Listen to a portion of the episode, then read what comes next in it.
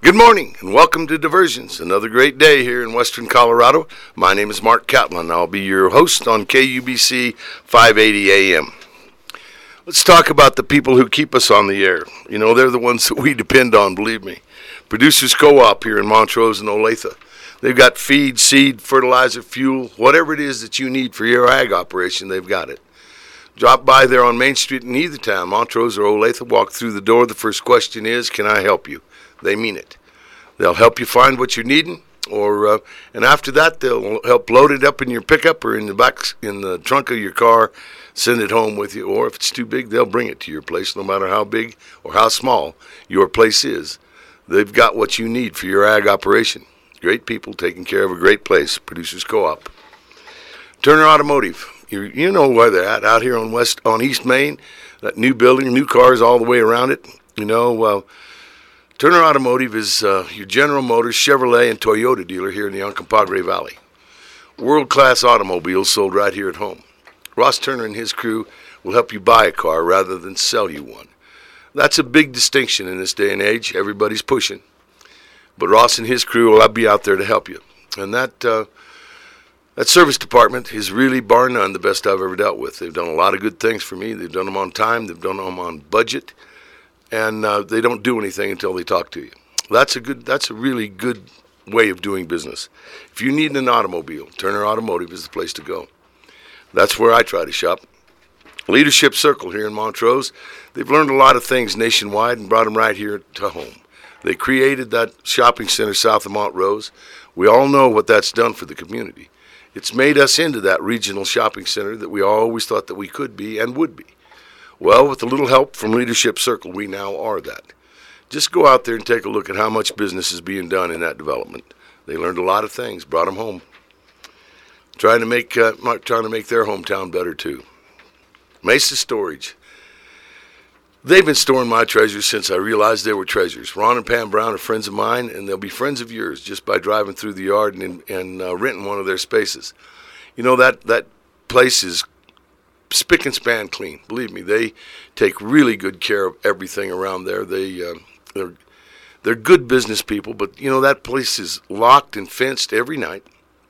But the big deal is that it's open every day, so that you can get to your treasures you know, what's the point in having storage if you can't get to it? And Ron and Pam Brown agree with that. You know, they're good neighbors, good friends, good patriots.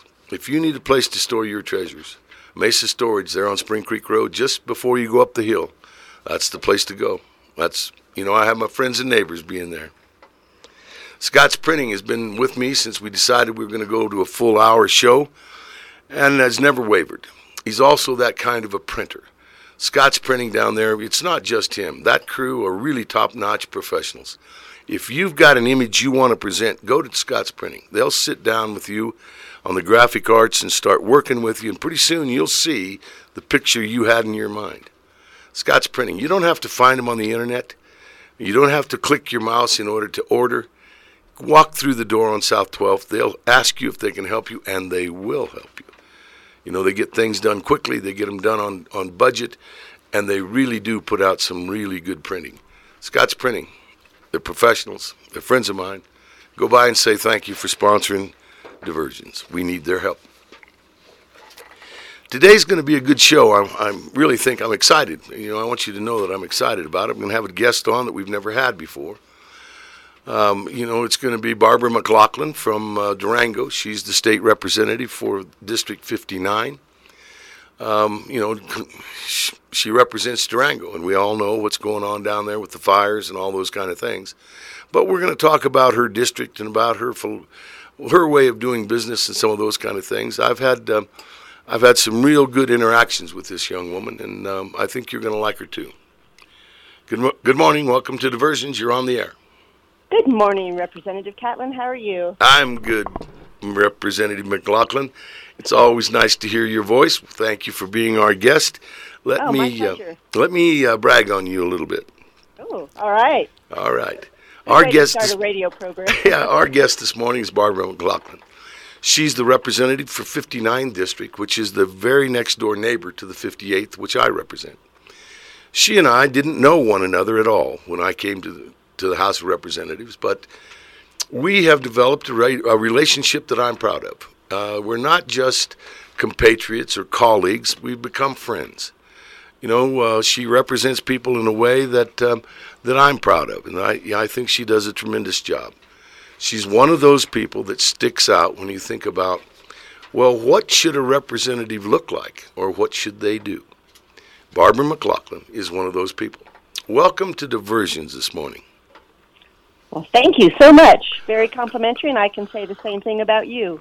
You are very easy to work with. It's, it's good. Yeah, we get along pretty easy, which is, uh, you know, pretty surprising because uh, we come from completely different backgrounds.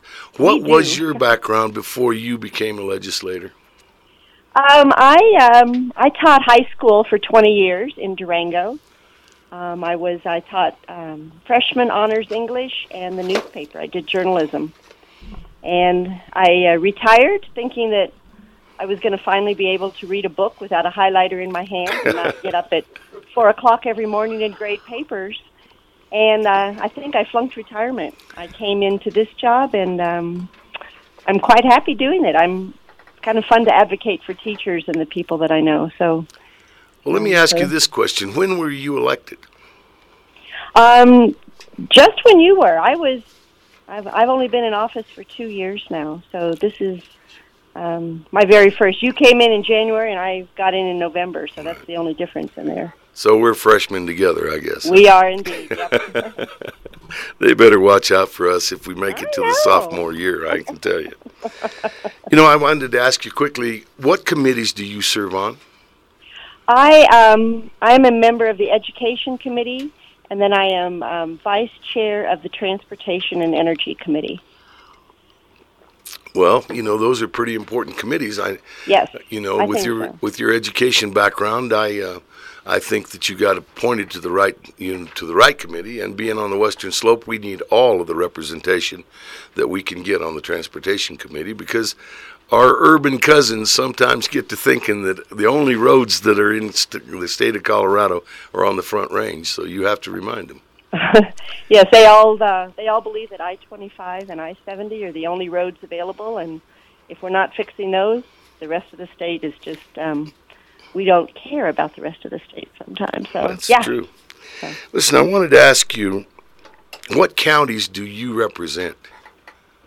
um, I represent six, well, five and a half counties: um, Archuleta County, where Pagosa Springs is, La Plata, which is Durango, San Juan, which is um, Silverton, Ouray County, which is Ouray and Ridgway, Hinsdale, that's Lake City, and then I have half of Gunnison County, and I have the Gunnison part, and Millie Hamner represents the um, the the northern part. So she has Crested Butte.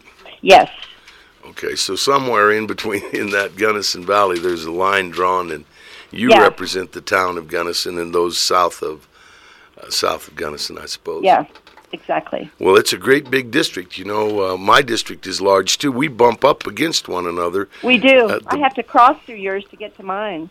yeah. Well, isn't that interesting that we have, uh, you know, we have Mancos is Mancos is right in between the two of us. Uh, Mancos is in my district. Uh-huh. Yet, but there's a lot of folks that live in Mancos and that are claim that little valley as home that end up working in Durango. Absolutely. We share a lot of uh, resources and people and interests um, all over. There's um, there's not a huge division of interest between um, your district and mine. No, that's true. And you know, we've we've we have visited one another in each other's districts, and uh, you know, I think that's one of the reasons that we're able to get along is that the people we represent, they're pretty much the same folks. They're the same kind of people, and I, you know, I think that's good for people to have, um, you know, kind of a team approach. Oh, I think so. You I know- think I understand um, your constituents and you understand mine, and so that makes passing bills together a lot easier. That's true. You know, you have a lot of livestock producers, I think, in your district. Mm-hmm. Uh, probably, uh, you know, maybe even more than what I have. If you've got Gunnison and Hinsdale and all of that. So, how are your livestock producers doing this year? I, this drought's got to be very, very tough on them. Um, yes, I was up at um, the uh, stock growers dinner in Gunnison um, a couple weeks ago and talked with them. And they, um, of course, they're very worried about water and um, worried about um, getting kicked off the grazing that they get to do in federal lands, um, you know, that they're paying for, but it'll um, they will have to graze on their own property, and on their own property is where they are growing hay for the winter. So they're um, getting rid of all of their their hay resources right now, um, just to graze their animals for the summer. So uh, many of them are anticipating that they can last one or maybe two years doing this, but it's going to be really rough on them. And um, they anticipate that they're going to be selling um, cattle pretty soon. Yeah, I, I think that's probably right. I think some of the folks in our district have started to sell off cows too. Yeah. Is is um, is Navajo Lake in your district? It is. So what's happening down around there? Are you seeing? Uh, are the tourist numbers still up, or is all this uh, this advertisement about the fire and all chasing people off? Um, I think Navajo's doing okay, mostly because they're not getting a lot of smoke. Um, the smoke is kind of settling by um, the Animas River and in town. Um, and I live on the Animas River, so um, it's really heavy in the morning. Um, the smoke is. Oh, but Navajo seems to be doing okay. Uh, we are really trying to emphasize that uh, we're open for business. Um, I met with people from Silverton yesterday and La Plata County, and then the governor and our two senators and um, representative was there too, the, all of Congress, congressional representative, and um, and we talked a lot how we need to emphasize that we're open for business. Public lands are closed, but there's a lot of other things to do, and um, we're really trying to kind of get going so that we see it. This is a region, and Navajo included, and Vallecito, and um, that we're all here and and ready for people. Right. We, um, we, we like the tourists. So Let great. me ask you another question. What are the largest economic drivers in your district? Um, um, that's kind of interesting. Agriculture, of course, is very big and very important to all of us. And um, you know, I think that's why our work on the with the young farmers was so important to me. Is that um, we need to save that land from going somewhere else.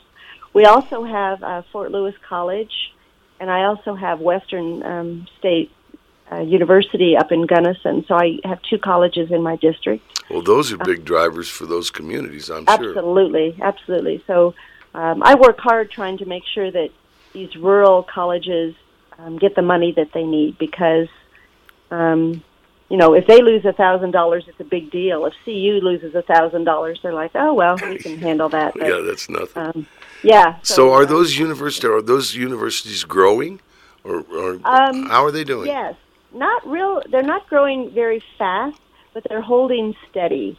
Um, Western State has done a really great job of um, being innovative with the majors that they're offering, and um, you know they got an engineering degree going up there, and they're doing snow science and things like that that are really Western Slope um, oriented. So they're doing really well.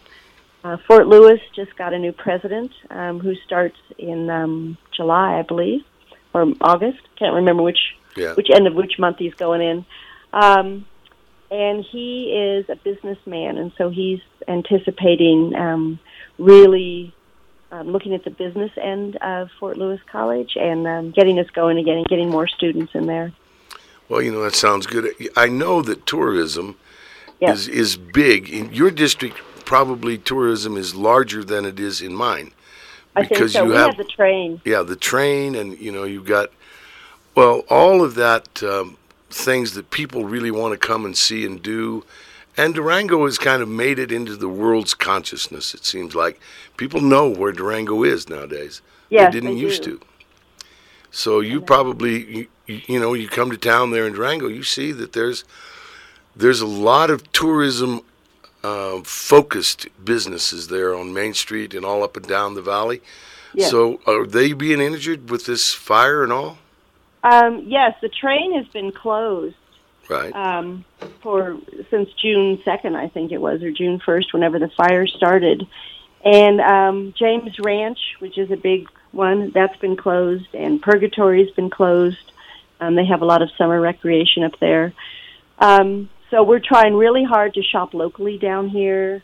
Uh, the tourism board is working with us. I'm on the tourism board as well, so um, we're kind of working together to make sure that um, that not only do, do they do people come down here, but it spills over so that they go over to see your district and what's over there and Sure. Ray, and that they get up into the mountains. And so we're trying to focus on doing a Southwest Colorado push um, to get people down here to see what's here and um, spread the wealth. So even though they can't ride the train right now, there are a lot of other things to do, and we have to emphasize those things. So how is the is the Animas River low this summer?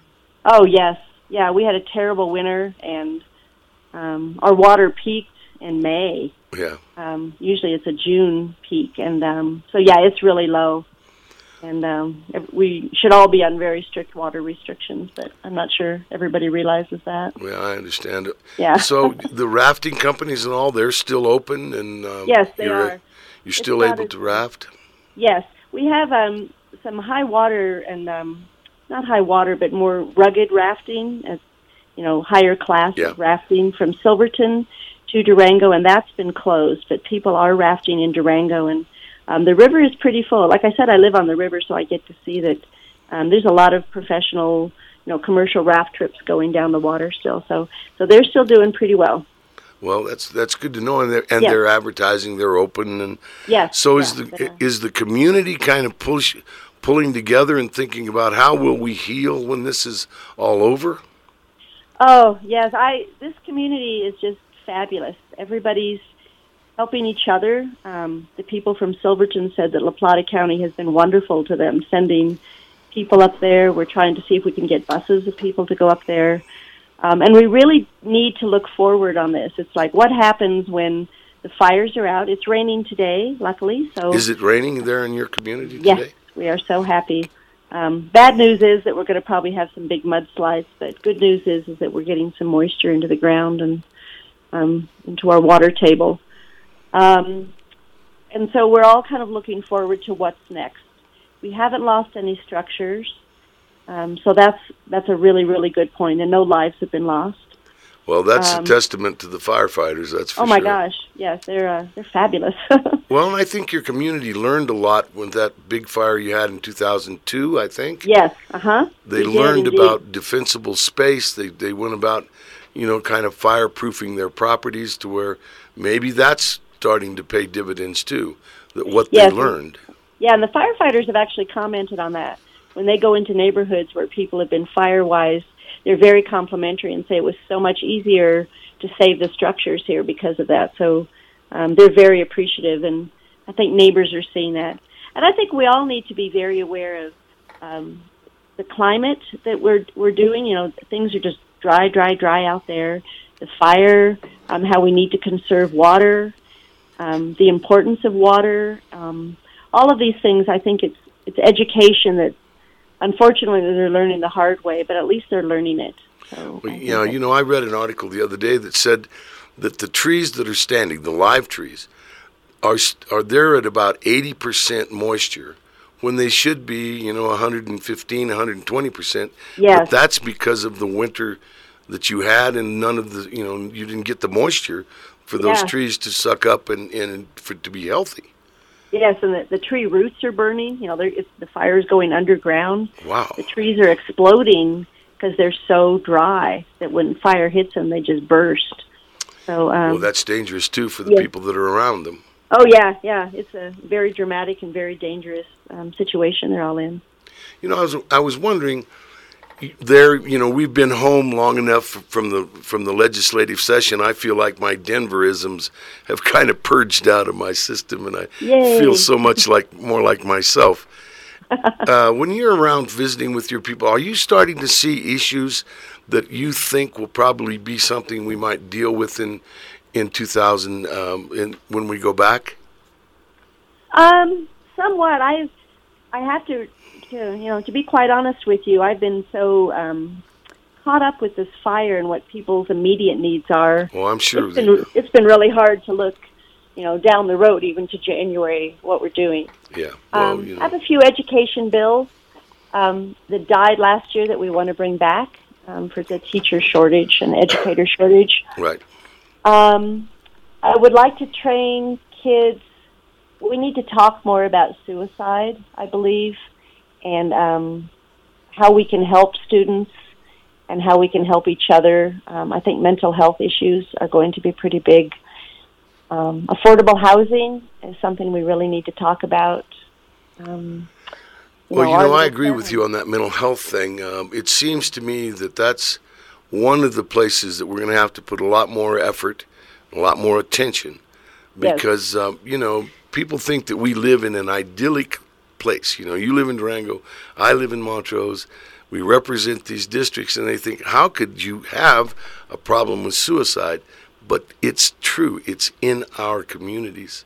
Oh, and rural Colorado is particularly vulnerable to it. Yeah, it seems like that. Yeah, it's yeah. Uh, well, that may be because we don't have the facilities, we don't have the healthcare professionals. We, you know, that's something that the state hasn't thought about. Mm-hmm. You know, they focus on that urban corridor and feel like, okay, well, we've got so many stressors that this is where we need to be focused, but it's really out here. You yes. Know, our youth are really, con- you know, I'm worried about the youth, believe me. Um, oh, I am too. And, um, you know, you see these shootings that go on, and it seems to be a lot of young white men who have been disenfranchised from their communities. So we need to work really hard to make sure that um, they're getting what they need at school, which is where they are most of the day um, during the school year, and that we help them. Um, I did get a bill passed. I tried three times this year and finally got a suicide prevention bill passed um, where we are going to train everyone in a school, from the janitor up to the superintendent, aides, everybody, on how to look for signs of um, students who are troubled and have the ability to hurt either themselves or others. And so that we all are on the lookout. We're not just leaving it up to um, school counselors. Yeah, and, a little more like a neighborhood watch, so to speak. Yeah, yeah, and that we all are talking together and you know, at my school we had a great janitor, but the kids used to just follow him around. All the kids that right. kind of forgotten by teachers, and so if he had been trained to look at things, he would have been a great resource for us um, to talk about. Well, this kid is talking about his mom or his dad or you know trouble yeah. at home that he may not have been talking to anybody else about. So. Well, I know when I was in high school, the janitor was um, he was the head counselor. You know, yeah. if you had trouble, you went and talked to uh, Mr. Cruz, and, and he would sit down and visit with you and help you with those kind of things just by listening. And, and he was a soft, you know, he, he was a tough man, but yeah. he had a soft way of dealing with, you know, a 17 year old kid that was wound up tighter than a drum. And he would help unwind me to where, okay, yeah, I see what they're trying to do. And he would help me see the way. And that, you know, those kind of assets are something we just, we really need to pay a lot more attention to the assets we have and say, okay, yeah, you need to be doing that. Yeah, and I think just with training and talking to people, we don't necessarily need to spend a lot of money to get new people in, but um, let's use the people we have. They um, they're very wise and very, you know, they know what's going on in the schools. So. Yeah, I agree with that. You know what? Maybe we need to remind the administrators, hey, listen, this guy, if he's standing there talking to some kids, it's not because he's lazy and he doesn't want to do the work. He's actually the interface between those kids and this school. So oh, absolutely. You know, and they don't want to talk to English teachers as much. You know, I have a, a grade book, and yeah, you know, right. it's it's a different it's a different dynamic for sure. Yeah, yeah. So um, yeah, so I think um, that could be a big one this time. I think suicide is just coming out. You know, movie stars are doing it and everything, but. Yeah. There's a lot of depression. There's a lot of anxiety um, with our students. I don't think um, social media does them any great service. They get on there and see that everybody else is having fun and they're not. And yeah, you know, well, I think that's true. I, uh, you know, I I finally ventured into Facebook, and I don't know, I. I just have a hard time getting in, into that because it's not, you know, I'm. It's not where my mind is. No. But I know that the young people are certainly using it, and uh, Snapchat and all those things you know, my, my kids talk about um, the fear of missing out, FOMO, and yeah. uh, I, I, guess that's real. I, you know, um, in my mind, I, that's not something I ever think about. I, you know, I've never thought about that in my life, but evidently that's a reality for some oh, yeah. of our young people, and uh, I can see where if you lived in a small town in western Colorado, you seriously might feel like you're missing out. Yes, I think so. And uh, you know, if we could turn all that off and just say what you have is pretty darned wonderful, Yeah, that's Um, true. you know, that might be good, but you know, we can't just turn it off. So we have to deal with what Yeah, with, with, with what we have. Yeah. You know, I, I wanted to talk a little bit about one of the things that I found when I when I got to Denver and you know was sworn in as a state representative and all. You, you're so lost when you first get there because you don't know anyone. You don't know the you know you really don't know the rules of engagement and those kind of things. That um, it seems to me one of the most valuable things in the in the general legislature is the relationships really do matter uh, Oh, regardless if you're Republican or Democrat, relationships between people seem to me to be the linchpin between getting something done or not getting something done. And, um, you know, you and I had a, for some reason, we just sort of clicked. You know, I wanted to remind my listeners that I know of three bills that you and I were the co sponsors on, co primes.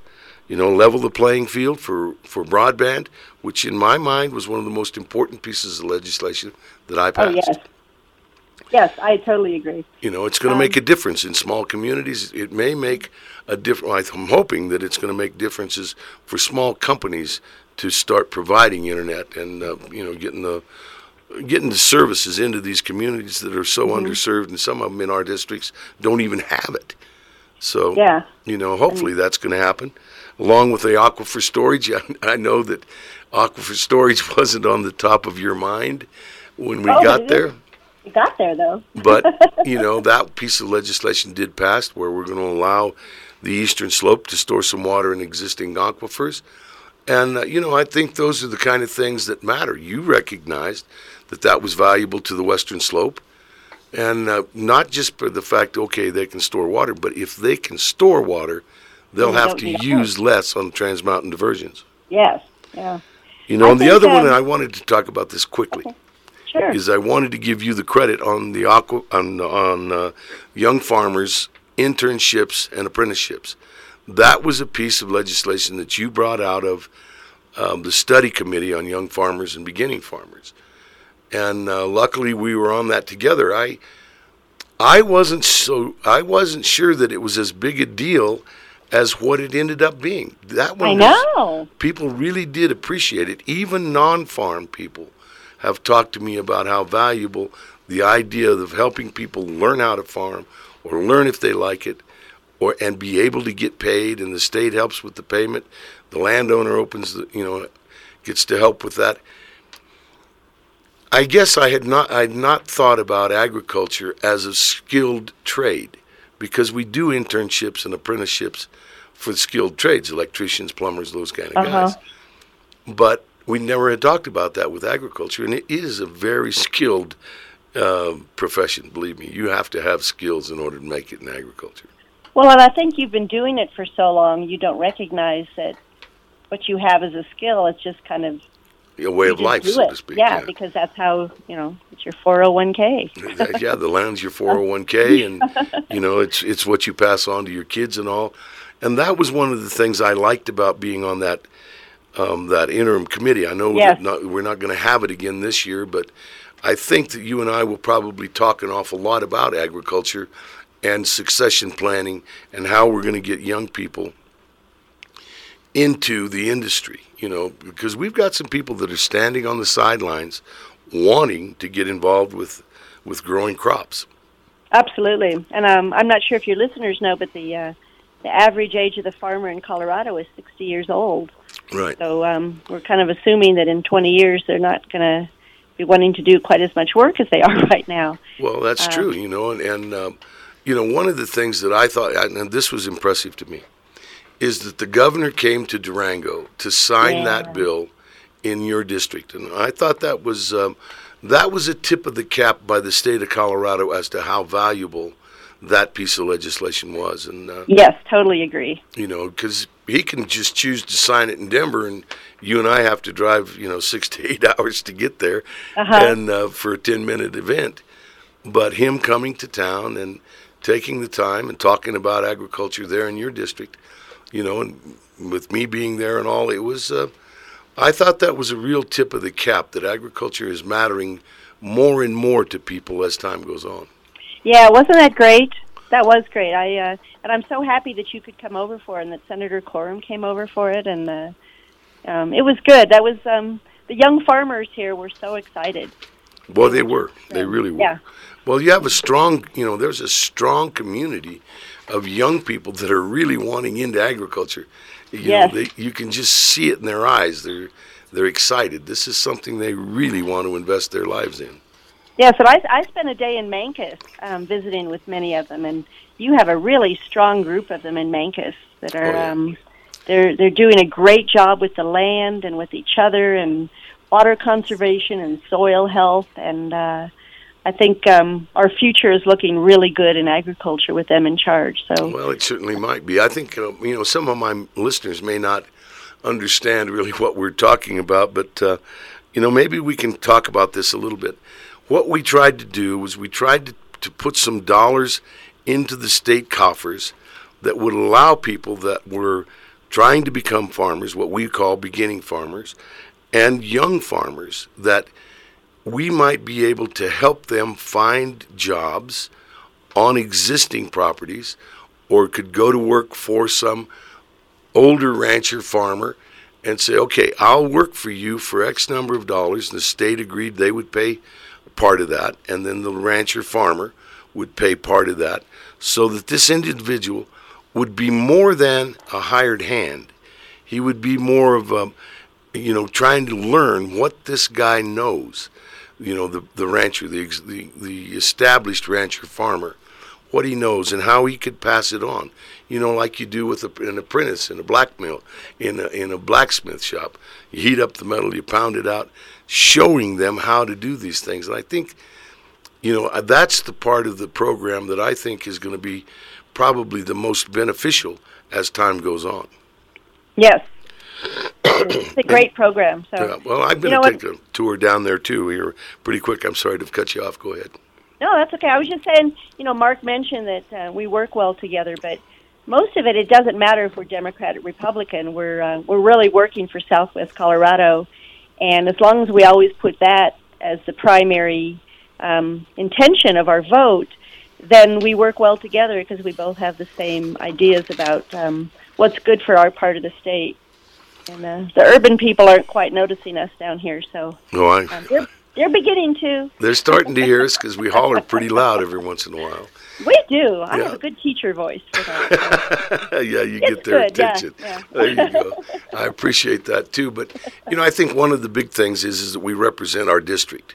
Yes. Rather than jumping on board and just saying, okay, this is what my party does or this is what they want me to do, we actually look at what's going to happen to my district if this passes or if this fails. That helps in, in casting a vote at the you know after third readings. Yes. So, You know, and that's that's important to me. I before we wrap up this show, I'd like to talk to you a little bit, and I know you're probably tired of it, about the 416 fire. yeah. How big is it today? Have you heard? Um, as of um, first thing this morning, I get an update every morning, Right. and it was about 33,000 acres. Um, all of San Juan um, Forest is closed down, and all of our city parks are closed down because they're just afraid of people going in there and hiking or Right. you know setting So- a campfire. So, do you have Um, big big parks inside the city limits? Um, not huge parks, but there's some um, bike parks, mostly on the outer edges Oh, where okay. people do mountain biking and things like that. Um, it's 20% contained, which is good. It stopped at 550, and it it stayed on the west side and never. The firefighters, bless their hearts, kept it on the west side, and it never jumped to the east side where most of the homes are. So um, there's still a lot of people on pre-evacuation, but um, they're breathing a little easier this morning with a little bit of rain, and um, you know, and the fire has been contained there. Is smoke just filling your valley? Oh yeah, yeah. We wake up in the morning. We can't open our windows at night because there's so much smoke, and um, our family kind of laughs because we have Visine in the refrigerator, and we just get up every morning and put nice cold Visine into our eyes everywhere. So Well, that's better than drinking cold vodka or something. I guess. I guess so. Yeah, smarter than this. yeah. Um, but by ten or eleven, it's cleared out, and you know, life goes on.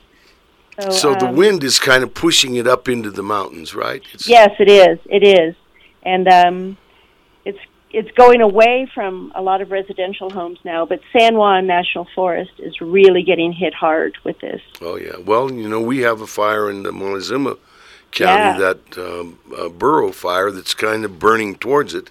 I Yeah. think they're afraid that they might merge. Yes, and that's the last I heard is that um, that they are afraid of that indeed, and that um, who knows. But I tell you what, what I'm learning is that you know we we hear about fire science. Right. It's real. um, these guys are so good. They're they're doing burns ahead of time, and they're they're not feeding the fire. Um, you know, so the fire hits a spot that they've already burned, and it just dies because there's nothing left to burn, and they're really controlling it that way. It's um, they're just amazing firefighters here. I'm. Uh, How many men are fighting, or how many people are fighting? um, as of this morning, there were like I think it was like eleven, little almost twelve hundred people, Wow. firefighters on it. So this is one of the biggest fires Colorado's had in a long time. Actually, it's like fourteenth. I think we Already, had. Um, yeah, we think it's huge right now, but um, our missionary Ridge Fire um, hurt a lot more homes. A lot more uh, places were burned, and it covered a lot more acreage.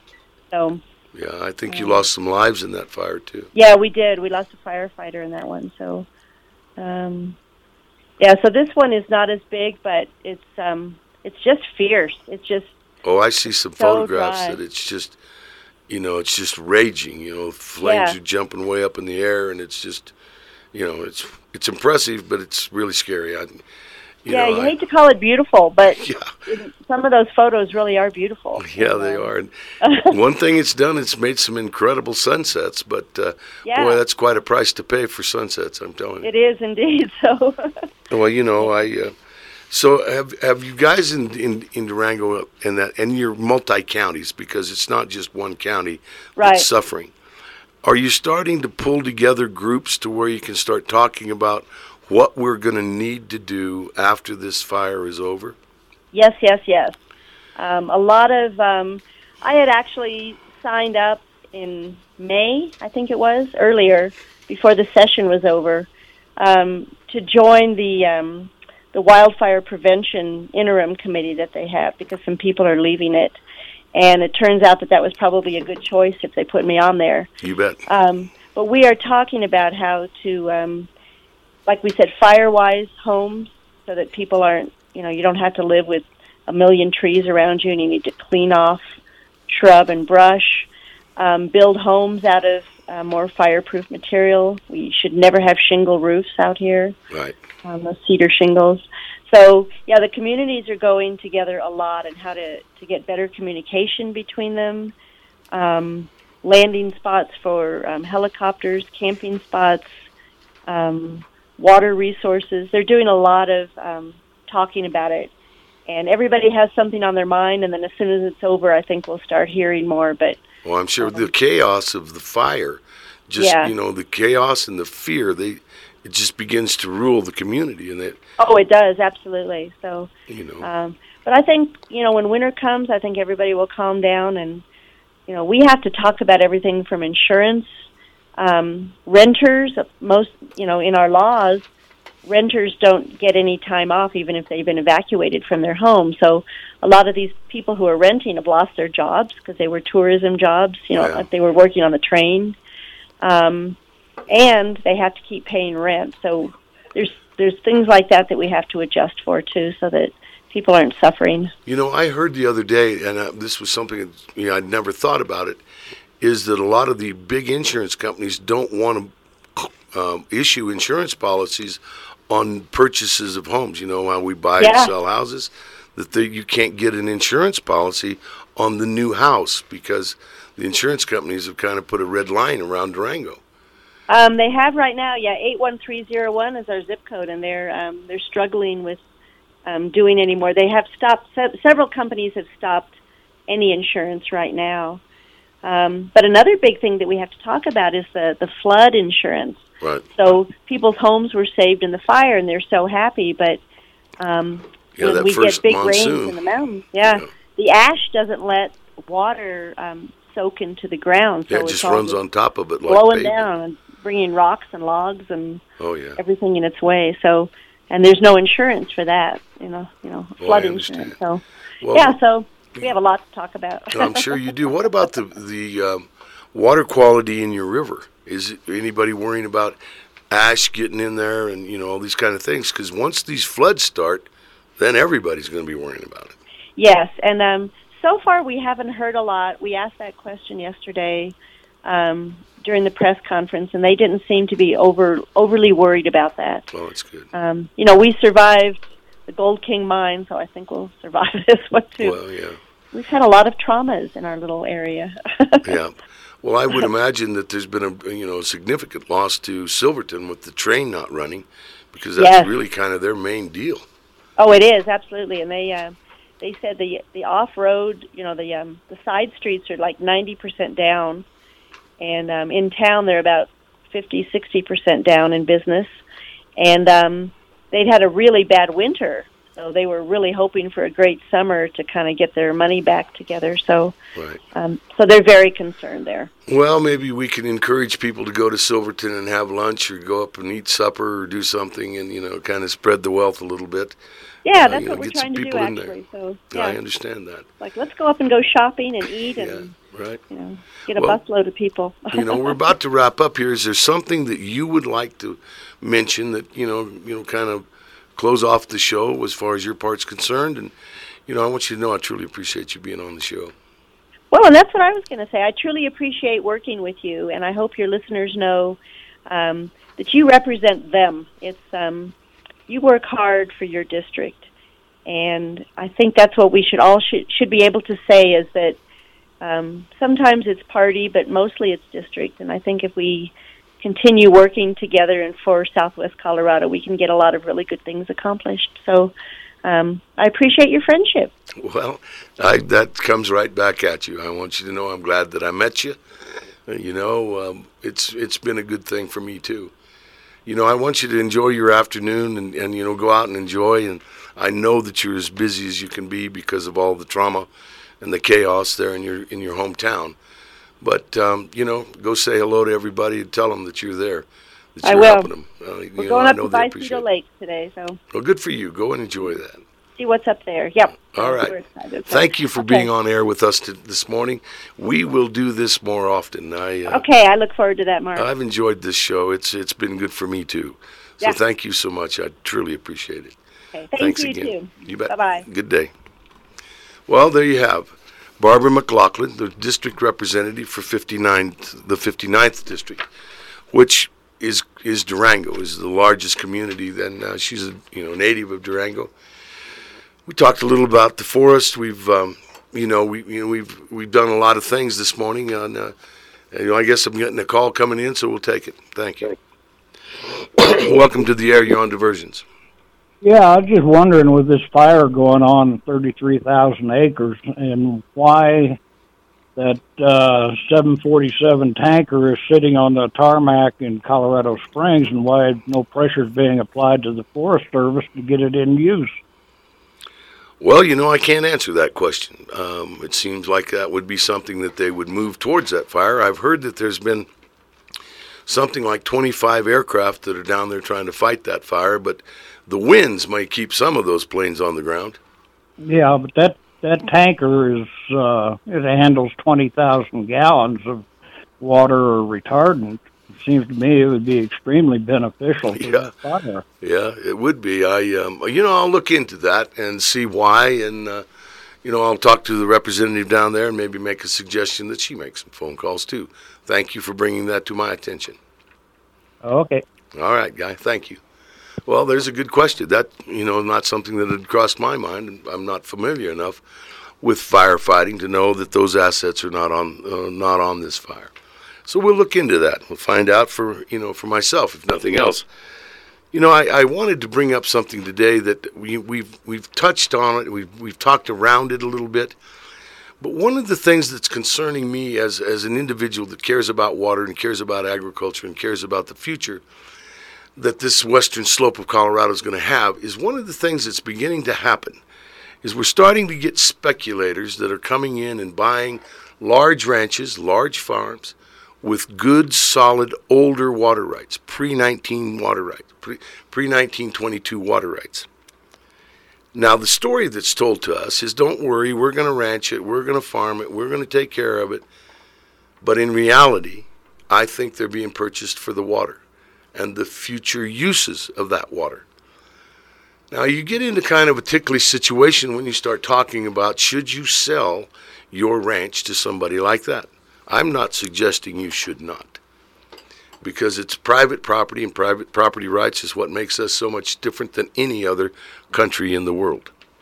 But we need to be thinking about what can the counties and the state and those kind of people do to help with some of these sales.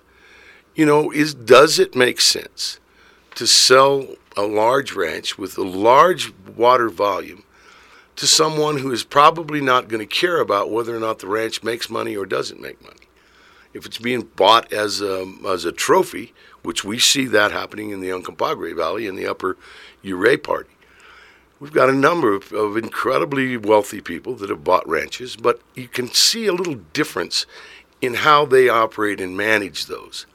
I'm hearing stories and I'm hearing situations where ranches are being purchased, even up here in the Cimarron area that are being purchased and then the water moved and left in the river or in the creek so that it, they don't irrigate that ranch and get the water to go down deep and sub irrigate the downstream ranches which have been that's been happening for 100 years or more and when that one ranch stops doing it the ranches below it are impacted and particularly when they don't leave the water that goes to that ranch in the ditch system.